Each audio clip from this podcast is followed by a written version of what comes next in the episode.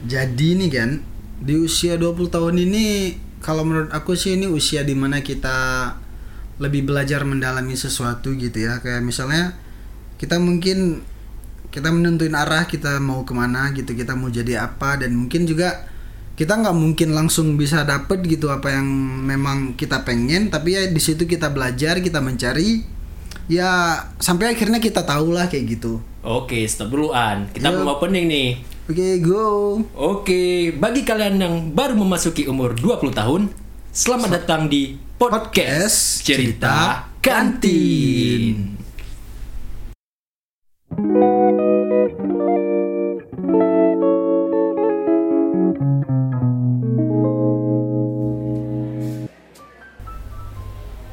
Yo, balik lagi di Podcast Cerita Kantin.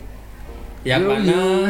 Pada podcast kali ini akhirnya yang ditunggu-tunggu nih tandem iya, aku nih dari dari yang kemarin-kemarin di podcast dia banyak sibuk lah ibaratnya, lagi dengan sidang, revisi dan lain-lainnya nih. Hmm. Ini akhirnya di podcast kali ini dia masuk nih akhirnya temannya yeah, bersama-sama yeah, yeah. untuk temani kalian semua nih di Podcast Cerita Kantin kali ini. Jadi kenalin dulu nih guys. Jadi nama aku itu kalau misalnya nama lengkapnya itu Muhammad Farhan dan mungkin nama singkatnya itu Farhan. Dan mungkin di podcast yang pertama aku juga belum sempat muncul lah ya istilahnya itu karena mungkin ada beberapa kesibukan juga di kampus dia. Jadi mungkin di sini Zudi ya ngerekam dulu sendiri untuk juga memulai podcastnya kita. Dan sekarang nih akhirnya itu aku dapat kesempatan untuk bisa ngerekam podcast kita dan ini dia podcast pertama kita berdua. Yoi, jelas tuh. Oke, ini di sini kita dari opening tadi ya, kita udah ya. ngebahas tentang uh, umur dua puluh tahun ya. Iya, dua puluh tahun. dua puluh yang dimana umur dua puluh tahun ini mungkin sangat labil ya kan? Iya. Apalagi uh, mungkin di saat kita bingung nih, ada yang mau masuk kuliah, mungkin ada yang udah masuk kuliah cuman bingung nih mau milih organisasi ataupun nilai akademik gitu. Ya, benar-benar. Kalau misalnya usia dua puluh tahun ini ya gitu lah ya, apalagi ini kan untuk anak-anak yang baru masuk kuliah yeah. gitu kan. Mereka juga baru selesai dari S M A dan sekarang kuliah, dan terkadang kalau untuk kayak misalnya yang Zudi bilang tadi nih, kayak misalnya mereka bingung harus nentuin organisasi atau menentuin kuliah. Itu juga bahkan kalau misalnya orang-orang yang memang di S M A-nya juga aktif organisasi, bahkan ketika masuk kuliah itu mereka juga bisa bingung apa mereka mau tetap lanjutin organisasi yes. atau mungkin mereka hmm. lebih mungkin sekarang aku mau fokus kuliah aja dulu, mau misalnya mau cepetin tamat gitu, kayak gitu kan. Karena biasanya rata-rata kalau memang contohnya nih ada yang baru tamat S M A hmm. lalu dia di kuliah tuh pasti rata-rata dia ingin masuk uh, apa merasakan atmosfer baru gitu. Maksudnya misalnya dia ngerasain hal-hal yang baru, jadi rata-rata kan mungkin bingung nih mm-hmm. pada mau masuk yeah, apa yeah. ya kan yeah, yeah, bener, jadi bener, mungkin bener. Kali ini kita akan membahas tema nih tentang apa aja sih sebelum mem- lu masuki umur dua puluh tahun nih uh-huh. apa aja yang mungkin harus disiapkan nih yeah, sebelum bener, kita masuki itu uh, mungkin sebelum pas kita udah ya kalau misalnya kita mungkin ngomongnya mau masuk usia dua puluh tahun berarti di usia sembilan belas tahun akhir gitu ya yeah. uh, mungkin di situ kita mulai berpikir tuh waduh ini bentar lagi aku udah dua puluh tahun gini yes. kan, dan aku masa mau kayak gini terus kayak gitu kan ya, betul, ya pastinya aku harus berubah, aku harus ngelakuin sesuatu yang beda ya pastinya kayak gitu. Jadi di sini juga kita udah rangkumin ya Ana ya, udah ya, rangkumin benar, beberapa benar. hal yang memang mungkin ini dari referensi, referensi kita nih ya ya ini jadi, yang emang udah kita dapat gitu kan yang ya, udah betul. kita satuin gitu yes. Jadi di sini ada enam hal yang harus kamu renungkan nih sebelum memasuki usia, usia dua puluh tahun. Oke. Jadi yang pertama itu tentukan arah dan jalan. Yang pertama itu kalau dari referensi kita tentukan arah dan jalan. Karena di usia yang semakin tua lah kalau misalnya kita ngomongnya lebih lebih terbuka gitu kan, ya okay. semakin tua. Kalau misalnya bahasa yang kerennya itu semakin matang yes. gitu. Dan di usia ini ya itu dimana usia-usia dimana kita mulai menghadapi lebih banyak problema pribadi yeah. dan pro- karena problema yang terlalu banyak itu itu juga terkadang bisa bikin bisa bikin kita stres, kita pusing, jadinya kayak mungkin kalau udah terlalu banyak problem jadinya kita juga malas ngelakuin apa aja gitu ya, kan. Itu kemarin juga terjadi nih sama aku pribadi. Mungkin hmm. di saat kemarin baru memasuki umur dua puluh tahun hmm. rada bingung nih. Nih uh, ini kan ibaratnya usia tanggung nih, karena yeah. orang tua nganggap kita nih masih anak-anak, tapi yeah. di sisi lain kita nganggap nih diri kita nih udah dewasa karena udah masuk kepala dua gitu yeah, kan. Iya, yeah, itulah dia, makanya kadang-kadang kita merasa kita tuh udah hebat padahal yeah. sebenarnya orang-orang yang memang istilahnya lebih tua daripada kita itu ya mereka lebih tahu sebenarnya tentang tentang hidup lah istilahnya kan. Jadi ya itulah mungkin dimana kita memang masih bisa dikatakan labil, masih dikatakan mungkin kurang pengetahuan kali ya. Yes.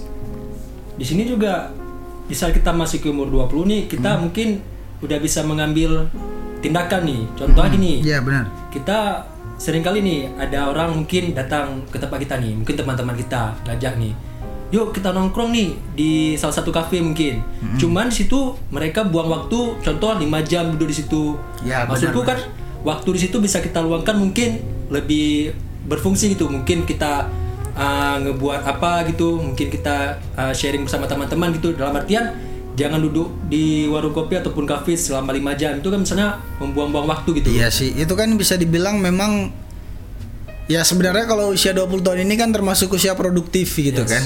Dan di usia produktif seharusnya dalam waktu dua jam, tiga jam aja mungkin kita bisa ngelakuin banyak hal positif. Dan duduk nongkrong kayak gitu, aduh itu memang buang-buang banyak waktu banget itu mah. Dan di usia dua puluh tahun ini juga mungkin kita harus berani ngambil keputusan kayak gitu kan. Kita harus bilang kalau memang kadang ya kayak misalnya Jody bilang tadi, kalau misalnya kita nongkrong sama teman gitu terkadang kita susah tuh untuk nolak ya.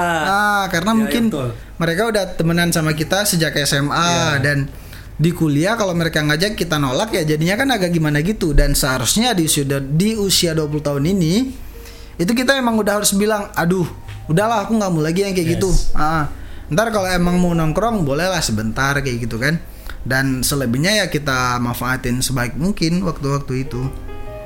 Dan di usia dua puluhan ini juga kita udah bisa nih pahami kemana tujuan kita sih nantinya. Ya benar. Mungkin kita nih mau jadi apa nih. Mungkin target kita usia nih, nih dua puluh tahun. Nih gua ataupun lima tahun lagi nih mungkin kemana nih, kemana hmm. arahnya. Apa ya. Mau jadi something ataupun mungkin ya gini-gini aja gitu.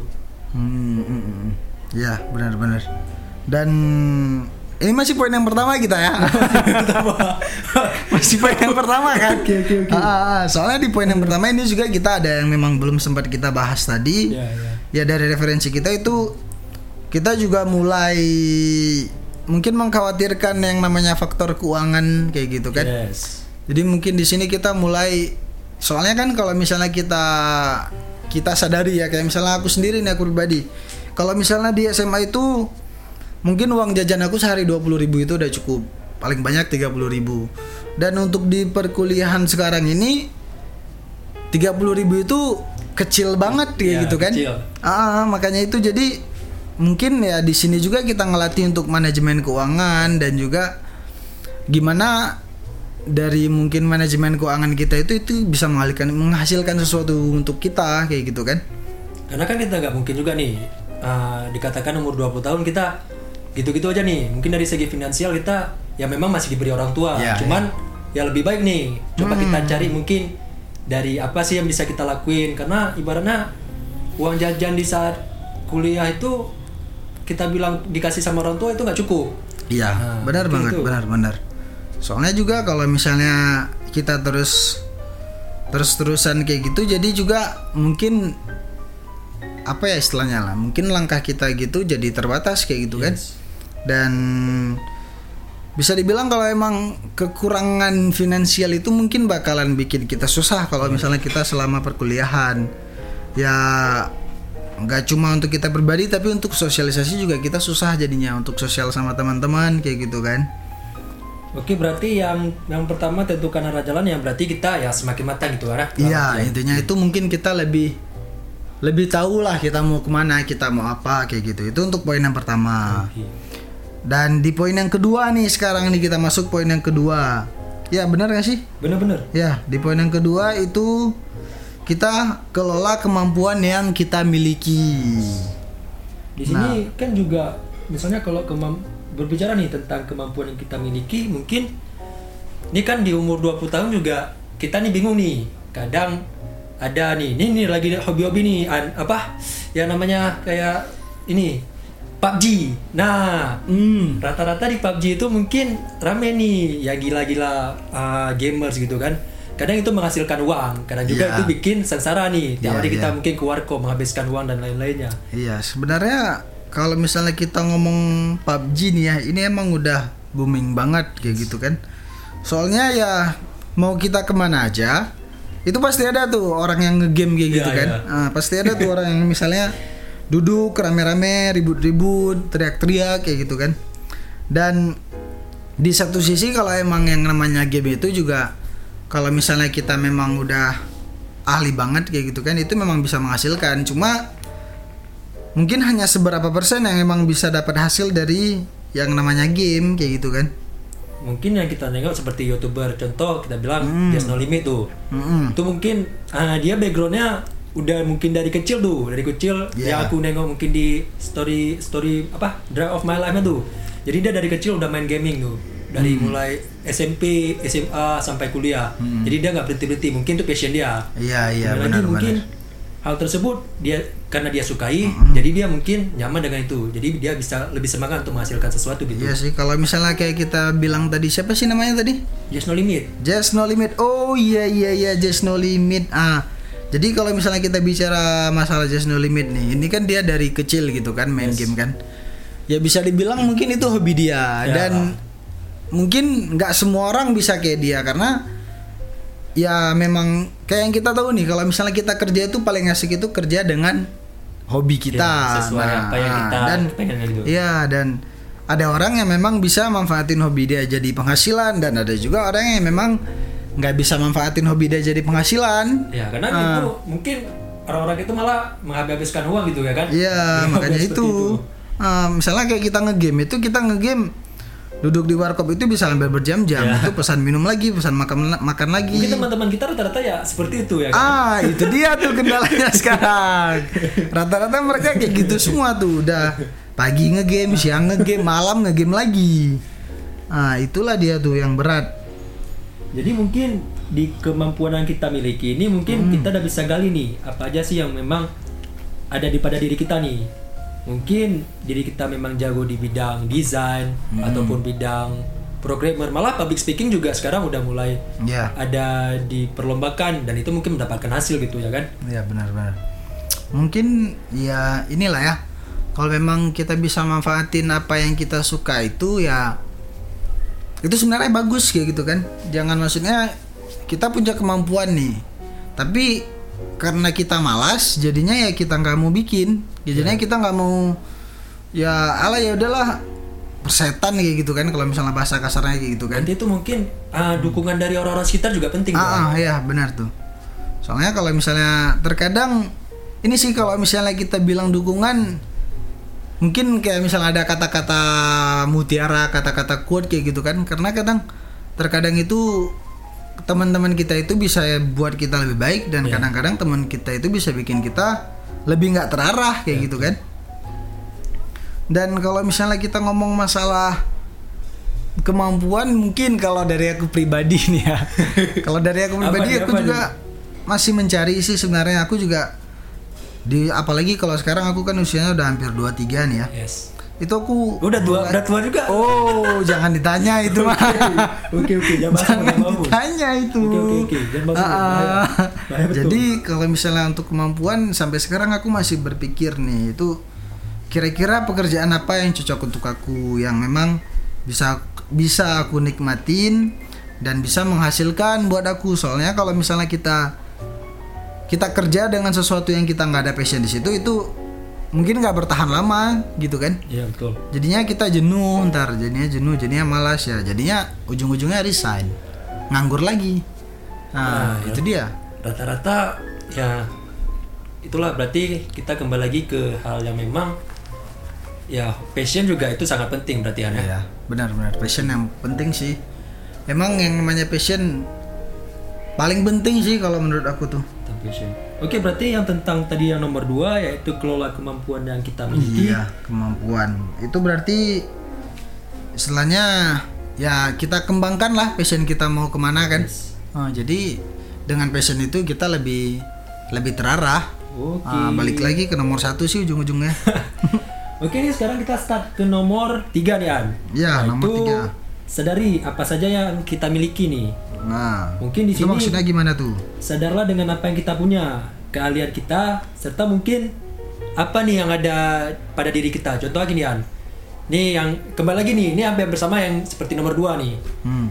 Yang ini berarti yang seperti aku bilang tadi, mungkin yang kayak di bidang desain, kayak bidang gamers, mungkin youtuber dan lain-lainnya. Apalagi zaman revolusi empat titik nol nih. Ah iya. Gimana sekarang semua ya? udah Udah enggak model mungkin tenaga kerja, tenaga kerja contohnya manusia ataupun mungkin yeah. hewan. Malah sekarang sudah ada robot-robot gitu yang akan menggantikan manusia kelak, mungkin di sepuluh tahun atau dua puluh tahun ke depan. Nah, sadari apa yang kita miliki. Mungkin di sini contoh gini, yang kayak aku bilang yang desain, kita nih punya komputer nih ataupun laptop. Nah, laptop nih kita gunakan malah hanya untuk streaming YouTube, nge-game, nge-game ya kan.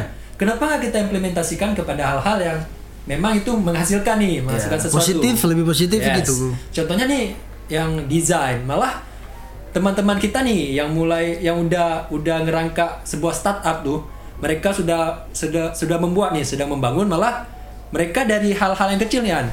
Contohnya nih laptop, memang mereka laptopnya kita bilang spesifikasinya mungkin Core i tiga ini pada ah. zaman sekarang mungkin Core i tiga nggak dianggap lagi. Nggak seberapa lagi ya. gitu ya. Tapi hmm. sekarang mereka udah menghasilkan mungkin Core i tujuh karena mungkin aplikasi-aplikasi yang mereka mereka udah kuasai, mereka yang memang pertama itu nggak terlalu mereka kuasai nih. Cuman makin lama mereka makin tahu apa yang mereka punya, jadi mereka bisa mendapatkan hasil di situ. Iya sih benar. Kalau misalnya kita ngomong masalah masalah apa nih namanya, masalah apa yang kita punya gitu kan, berarti lebih gimana kita memanfaatkan mungkin fasilitas-fasilitas gitu atau peralatan yang kita punya. Kalau misalnya masalah apa yang kita miliki, aku jadi teringat ini nih. Kalau kita bahas di sini nggak nih mengenai kenan-kenan, gimana tuh kenan? coba, coba, coba, cobaan. Hmm, mungkin kan, nah, teman-teman juga. Ah, jadi kalau misalnya, gitu. Jadi ada teman aku nih. Jadi kebetulan dia itu punya punya hobi lah. Dia hobi dengan komputer. Jadi dia suka ngedesain kayak gitu. Terus juga dia mungkin suka juga, pokoknya hobi ngedit-ngedit lah, edit video, edit musik, edit edit gambar ya segala macam lah pokoknya. Dan berawal dari situ akhirnya dia jumpa teman-teman yang juga punya passion yang sama yeah. gitu kan.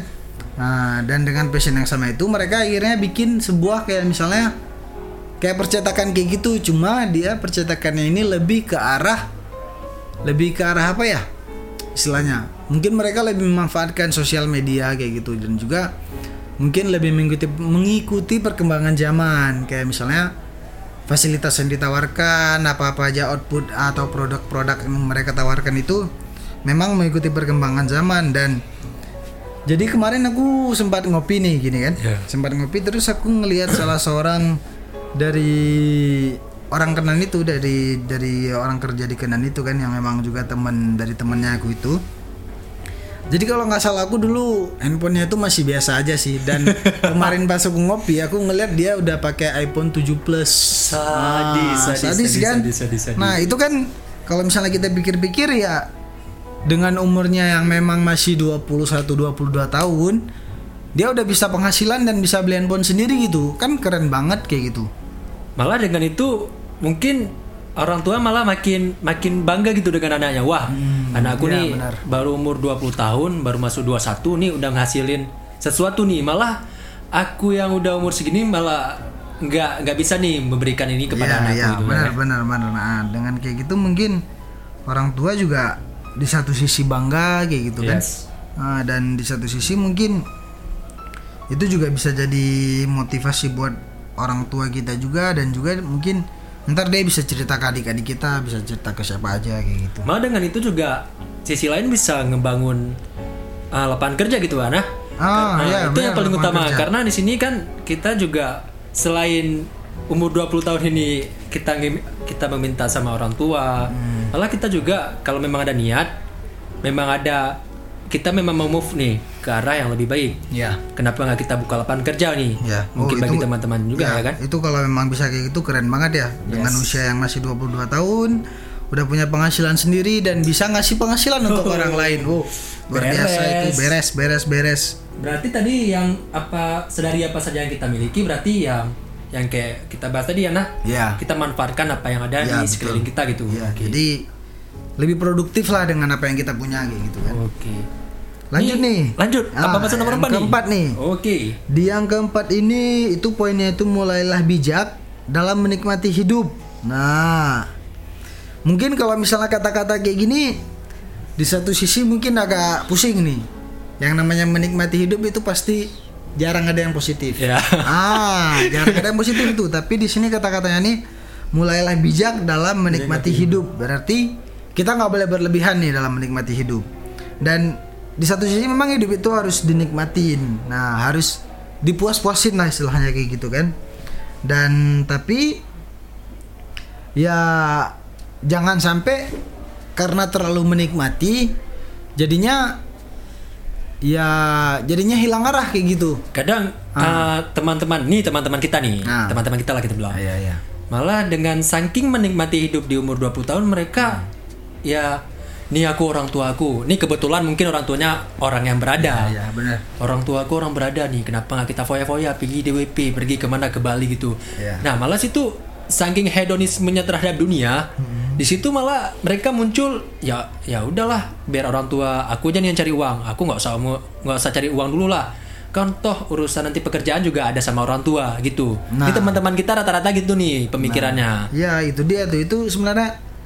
Sebuah pemikiran yang memang nggak boleh nggak boleh ada lagi ya di untuk untuk usia udah dua puluh tahun lebih malahan gitu kan ya. Terus harusnya di usia dua puluh tahun ini seharusnya kalau emang kita mau kita harus mulai berpikir gimana caranya supaya kita misalnya orang tua kita berada nih, nah seharusnya itu kita bisa manfaatin dengan keberadaan orang tua itu dengan misalnya harta yang dimiliki orang ya. Tua mungkin kita buka usaha atau memang mungkin ya kita bantu siapa aja yang membutuhkan kayak gitu kan daripada foya-foya dan rata-rata nih ya kalau misalnya orang yang memang udah nikmatin hidup kayak misalnya jalan ke sana kemari itu maksudnya nikmatinnya itu ya cuma sebentar kayak gitu ntar ujung-ujungnya bosan kan rata-rata nah, jadi, sih gitu ah, memang jadinya maksudnya jadi dia kayak misalnya nggak ada arah kayak gitu hmm, jadinya udahlah nih yang kayak gini udah pernah yang kayak gitu udah pernah maksudnya juga jadinya hal-hal positif itu jadi kayak terlupakan gitu sama dia karena dia udah terlalu menikmati hidup dengan cara yang mungkin negatif. Berarti balik lagi ke sini ya. Di sini kita harus memilih pergaulan dengan baik gitu. Iya, kan? Betul-betul lah. Dimana, dimana mungkin ada nih dengar dari quotes uh, Rasul hadis nih. Oh, hadis. Jadi Rasul ya. Jadi apa, apabila kita bermain dengan orang Uh, yang bekerja di tempat minyak wangi, ah. maka kita oh ya, akan a- maka kita akan uh, mengikuti harumnya tersebut. Nah, ya. Tetapi kalau kita mengikuti orang pandai besi ya An, nggak nah, salah orang pandai ya, besi, benar. Maka nanti betul, kita betul. akan uh, menjadi misalnya ada sisa-sisa nih bau-bau pandai besi gitu, ya, bau-bau ya. besi. Jadi kan ibaratnya uh, kita di sini bisa memilah lah, yang mana pergaulan kita mungkin yang bisa baik ke depannya lah. Maka di sini bilang memulai bijak nih. Iya, makanya itu maksudnya juga tuh. Ya, dinamakan dengan bijak, yang dinamakan dengan bijak itu kan ya kita harus tahu yang mana yang baik dan yang mana yang enggak baik gitu kan. Jadi jangan sampai pilihan kita itu justru bikin kita bukannya malah lebih hebat tapi malah lebih menurun kayak gitu. Oke An, ah. ini aku ada pertanyaan. Nah, apa tuh? Jadi nih di sini kan kita nih mulailah bijak dalam menikmati hidup nih. Nah. Kira-kira kalau single, kalau si, pilih single atau lebih pacaran, lebih single, eh ya memilih single atau memilih pacaran nih? Kira-kira ah, kalau An pribadi nih? Itu itu sebuah pertanyaan yang emang sebenarnya ah. sulit kayak gitu kan. Nah, kalau misalnya ngomong masalah single ataupun misalnya mau pacaran gitu, kalau dari aku pribadi nih ya. Kalau untuk sekarang, kalau dulu nih kita ngomong dulu aja deh. Okay, dulu. Nah, dulu. Kalau okay. misalnya dulu mungkin, mungkin dulu aku ngerasanya kalau misalnya aku single itu mungkin aku ntar bosan kayak gitu kan. Aku juga terkadang mungkin butuh seseorang kayak gitu. Aduh, someone, aduh. Someone, someone. Ah, aku butuh someone. Jadi okay. Ntar kalau misalnya aku aku lagi apa ya? Mungkin lagi bosan atau mungkin lagi perlu masukan, mungkin aku bisa ajak dia keluar, bisa ajak dia jalan-jalan, bisa cerita okay, sama dia. Ah, kan kayak gitu kan. Tapi sekarang setelah aku pikir-pikir lagi dan mungkin juga setelah dapat beberapa bukan masukan sih, mungkin dapat beberapa pencerahan kayak gitu kan. Yang namanya pacaran itu kalau menurut aku sih, ini statusnya itu ya, status yeah. pacarannya itu kalau menurut aku sih nggak penting. Kalau memang kita suka nih, suka sama seseorang ya memang, kalau emang kita mau deket sama dia ya nggak masalah, deket kayak gitu aja, mungkin sekali-sekali keluar atau sekali-sekali sekali-sekali ketemuan kayak gitu kan. Cuma kalau memang udah dalam ring, lingkup pacaran ya, itu kayak misalnya lebih kayak lebih terbatasi kayak gitu. Dengan usia kita yang masih produktif sebenarnya kita bisa ngelakuin ah, lebih ya. banyak hal, dan dengan status pacaran itu kita kayak lebih terbatasi gitu, mau yeah. kemana-mana susah, mau ngelakuin apa aja susah. Dan sebenarnya kalau emang kita misalnya punya rasa nih dengan seseorang dan orang itu juga punya rasa sama kita, mungkin di satu sisi kita bisa menunjukkan, tapi nggak perlulah kita batasin dia, apalagi dia bukan belum ada status halal gitu dengan kita kan. Ah itu dia Ka- tuh. Kadang kadang juga kalau kita pacaran tuh mungkin kita pening nih. Nih, nih malam Minggu nih, waduh uang nggak uang nggak ada. Semua nih, nih kan semua tergantung sama rata-rata uang hmm. nih. Nih uang nggak ada, ngapain kita ngajak cewek kita gitu kan? Iya iya benar. Nah, jadi malah uang yang mungkin di saat kita pergunakan di saat mungkin kita ngedate yeah. atau kemana gitu dengan pacar kita, itu mungkin bisa kita investasikan kepada hal yang lain gitu ya kan. Iya sih. Jadi kalau, kalau menurut aku pacaran ini mungkin boleh, mm. tapi mungkin di saat sudah menikah, ah. nah disitulah mungkin enak-enaknya semua pacaran di situ. Ah. Nah, apalagi itu halal ya kan. Ah. Nah, jadi bagi teman-teman sekalian mungkin yang masih pacaran ya, silakan pacarannya ditunda dulu, nikah dulu baru pacaran kan. Ah, itu mah keren, apalagi kalau misalnya pacaran pacaran pacaran di waktu yang udah halal nih ya. ya. Kalau misalnya kita pacaran di waktu yang belum halal itu, itu rezeki kita berkurang. Ya, betul, ah, betul, tapi betul. Kalau kita pacaran di waktu yang udah halal, insya Allah rezeki kita bertambah. Benar ya, nggak? Benar, ah. benar sekali tuan. Oke, berarti, uh, oh jangan lupa nih An, ada satu poin yang mungkin ini penting juga. Jangan lupa mungkin.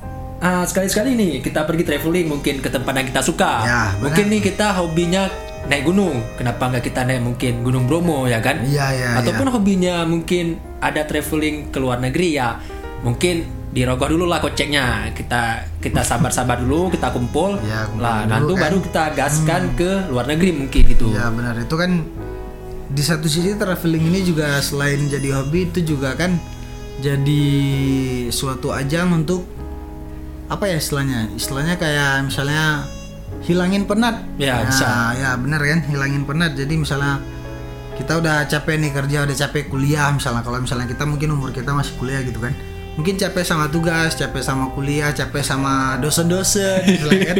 Nah, nah ini traveling ini nih bagus banget nih ya, jadi dengan adanya traveling mungkin kita lebih segar kayak gitu jadinya ya. Kan nah kita jadi penat kita pun hilang, jadinya ntar happy lagi ujung-ujungnya.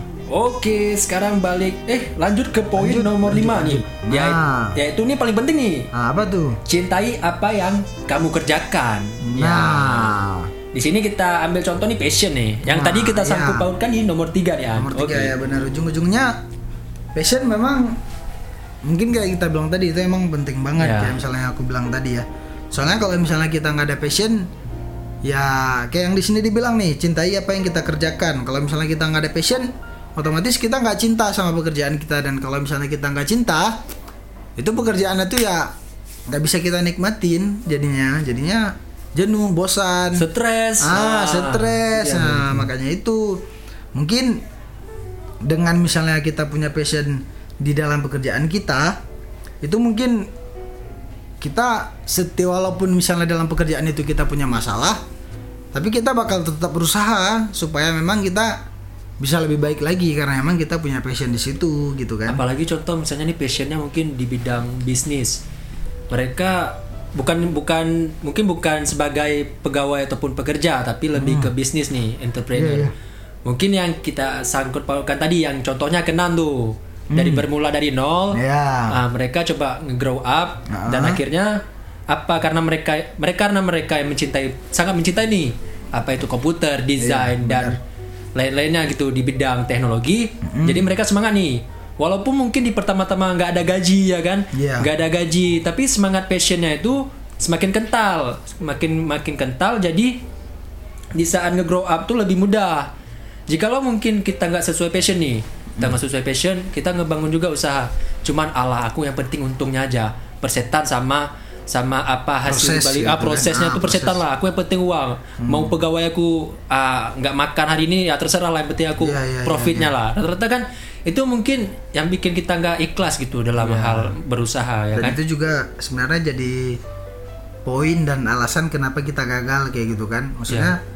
Dengan pemikiran yang kayak gitu di satu sisi kita kayak menindas orang lain kayak gitu kan. Karena misalnya kayak misalnya yang Zudi bilang tadi nih aku gak peduli nih sama udahlah gaji karyawan, udahlah segitu aja, maksudnya dikit aja yeah. yang penting untung ke aku banyak. Dan dengan pemikiran-pemikirannya kayak gitu sebenarnya bahkan kalau misalnya dalam dunia bisnis, dalam gak cuma bisnis sih semua aja, apa aja maksudnya kan. Itu kalau misalnya kita mau langsung instan kayak begitu rata-rata sih nggak pernah jadi gitu kan, nggak pernah berhasil. Soalnya yang namanya proses itu memang penting. Uh, dan misalnya kita ngelakuin sesuatu tanpa passion, itu rata-rata susah untuk kita ya, jalanin bener, proses. Nah, bener. Tapi kalau misalnya kita udah ada passion nih, itu proses itu bukan kita jalanin, jadinya kita nikmatin. Nah, jadi dengan adanya proses itu kita tahu nih, oh aku kurangnya di sini, ya. Ya, aku salahnya di sini, betul. Mungkin aku nah. harus perbaiki yang ini, ya, aku harus tambah ini. Ya. Itulah makanya mungkin passion itu penting. Itulah kenapa kita harus cinta dengan apa yang kita kerjakan. Kalau menurut aku sih kayak gitu, Jod. Berarti nah. ya poin pentingnya tetap apa yang kita kerjakan itu ya yang paling penting kalau bisa sesuai dengan passion, passion kita.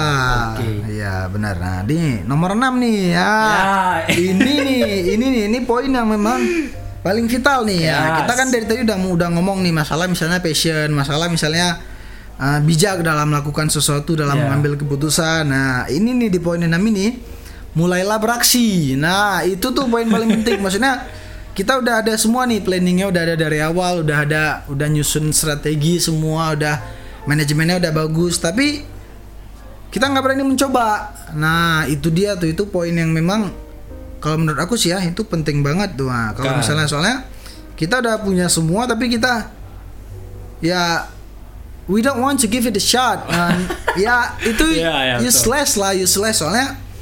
Ya urusan gagal itu mah urusan urusan nomor terakhir ya. Yang penting itu ya dicoba dulu. Kalau nah. kalau kata-kata Nike nih yang kita khas khas dari Nike nih. Iya yeah, benar-benar just do it. Ya yeah, yeah. benar tuh. Jadi nah. mungkin di saat beraksi ini mungkin bagi teman-teman mungkin ada yang takut nih, mungkin yeah. resikonya nih An. Iya. Yeah. Banyak resiko nih. Ini aku. Aku ada uang nih sekitar dua juta. Ini mungkin bagi umur hmm. dua puluh tahun nih. Iya, iya. Aku ada uang dua puluh juta. Ini apa aku beli beli uh, hal-hal mungkin yang berbau seperti baju. Ini kan namanya nih hype bis hype bis nih. Iya, iya. Supreme pas Supreme, Supreme. Ah, enggak tahu deh. Nah, gitu. Jadi mungkin umur dua puluh tahun nih lagi gila-gila nih, oh, mau nampaknya yeah. priceless lah kan, mau orang yeah. seperti orang-orang nengok kita nih seperti style gitu. Stylish, kan. ah, wah, orang kaya yeah. nih kan. Yeah. Cuman di sisi lain mungkin ada juga yang umur dua puluh tahun berpikirannya ya secara udah udah matang nih. Udah matang. Dia ya, ngelihat nih mungkin potensi kalau aku investasi dua juta mungkin satu tahun ataupun satu setengah tahun lagi mungkin uh, uangnya udah berlipat ganda nih. Iya, benar benar benar. Mungkin pemikiran-pemikiran yang kayak gitu pemikiran yang jarang ya kalau misalnya ya. Di anak muda apalagi di umur dua puluh tahun ya, benar kan? Soalnya kalau di umur dua puluh tahun ini kita kan masih kental-kentalnya temenan kayak gitu kan, uh, pertemanan sama teman-teman kayak gitu. Jadi apa yang teman punya kita pengen, apa yang teman lakuin kita lakuin. Jadinya kayak yang Zudi bilang tadi mungkin apa ya, misalnya style kayak gitu kan. Nah jadi kita pengen kayak misal, aduh dia keren tuh, ya. Aku juga mau keren kayak gitu kan. Rata-rata sih uh, umur dua puluh tahun gitu. Iya kan, nah, makanya itu, makanya dengan pemikiran yang memang bagus, dengan pemikiran kayak balik lagi ke tadi, dengan pemikiran yang bijaksana itu kita bisa memanfaatkan apa yang kita punya. Dan jadi kita udah punya nih semua, kita modal udah punya, keinginan udah punya, strategi udah punya. Nah dan tinggal yang terakhir ini aksi, aksi. Nah itu yang paling penting tuh. Kalau mungkin bisa dibilang dari mulai live reaksi ini, ini ada coach nih dari mentor, mungkin aku bisa aku bilang mentor nih. Uh, beliau udah mungkin dari uh, usaha dari nol nih, nah. lalu mungkin sekarang udah salah satu dealer mobil terkenal di Aceh nih. Wah. Wow. Uh, jadi beliau nah, mengungkapkan, jadi beliau mengungkapkan sebuah quote nih seperti ini. Apa tuh? Jadi mendengar mudah lupa nih, hmm. mencatat mudah ingat, hmm. tapi yang paling penting mengerjakan. Karena apa? Yeah. Mengerjakan itu mudah memahami. Betul, betul, betul. Jadi betul, apa yang betul, kita betul, kerjakan betul. Itu pasti kita, contohnya nih kita buat catatan nih, catatan hmm. mungkin kita untuk rata-rata kan contekan nih buat final nih kita nggak nah, bisa, ya. Contekan buat final. Yeah, yeah. Kalau kita nulis sendiri, malah di situ kita bisa memahami nih apa isinya, malah bisa ingat juga. Yeah. Kalau kita hanya foto itu pasti nggak akan lengket mungkin di ingatan yeah. kita. Dan gitu. Kalau misalnya kita foto ya palingan udah siap foto udah ah. buang gitu nggak. Nah, mungkin tadi maaf guys kepotong dari omongan kita tadi karena ada sedikit trouble nih di uh, punya kita perekam, nih perekam. Di alat perekam kita jadi agak sedikit gitu ya kan uh, mungkin tadi ada lah ya mungkin tadi kan agak kepotong tuh apa yang tadi mungkin Anu bilang coba mungkin jadi, dilanjutin aja nih An. Jadi tadi kan aku bilangnya tadi kan yang masalah misalnya kan tadi ini ada quote nih kan ada quote dari misalnya tadi siapa tuh yang punya salah satu mungkin di alarm ah, mobil yes. Nah, jadi mungkin di situ mendengar mudah lupa, mencatat mudah ingat. Dan misalnya kalau misalnya di kuliah itu kita mungkin ada yang tadi kayak aku bilang tadi kan di foto kayak gitu yeah. kan. Nah kalau di foto itu ya udah siap di foto, udah kayak gitu nggak nggak kita buka lagi, jadinya juga nggak efektif. Tapi kayak kalau misalnya di sini dengan mencatat, ya bisa dibilang mencatat itu sih bisa dibilang sebuah pekerjaan juga yeah. sih. Nah jadi dengan mencatat kita juga jadi lebih ingat dan dan benar banget sih kalau menurut aku di sini dengan mengerjakan di sini juga bikin kita lebih mudah memahami karena dengan kita ngerjain sesuatu itu kita tahu ini salah ataupun ini benar dan kalau misalnya ini mungkin agak kurang di sini ya, dan mungkin wah ini bagus nih. Nah, mungkin ya kayak gitulah pokoknya udah kebanyakan mungkinnya nih.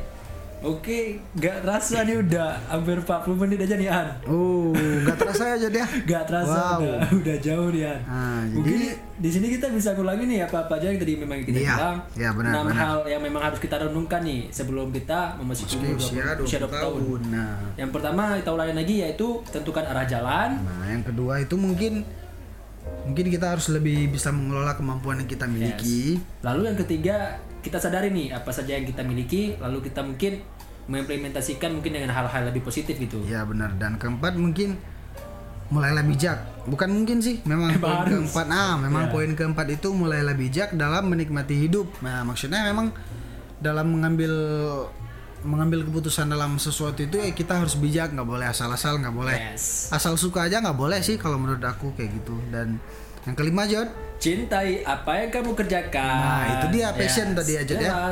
Dan yang keenam, yang paling penting nih, yang menurut aku paling penting itu mulailah beraksi karena action is everything. Yes. Ya.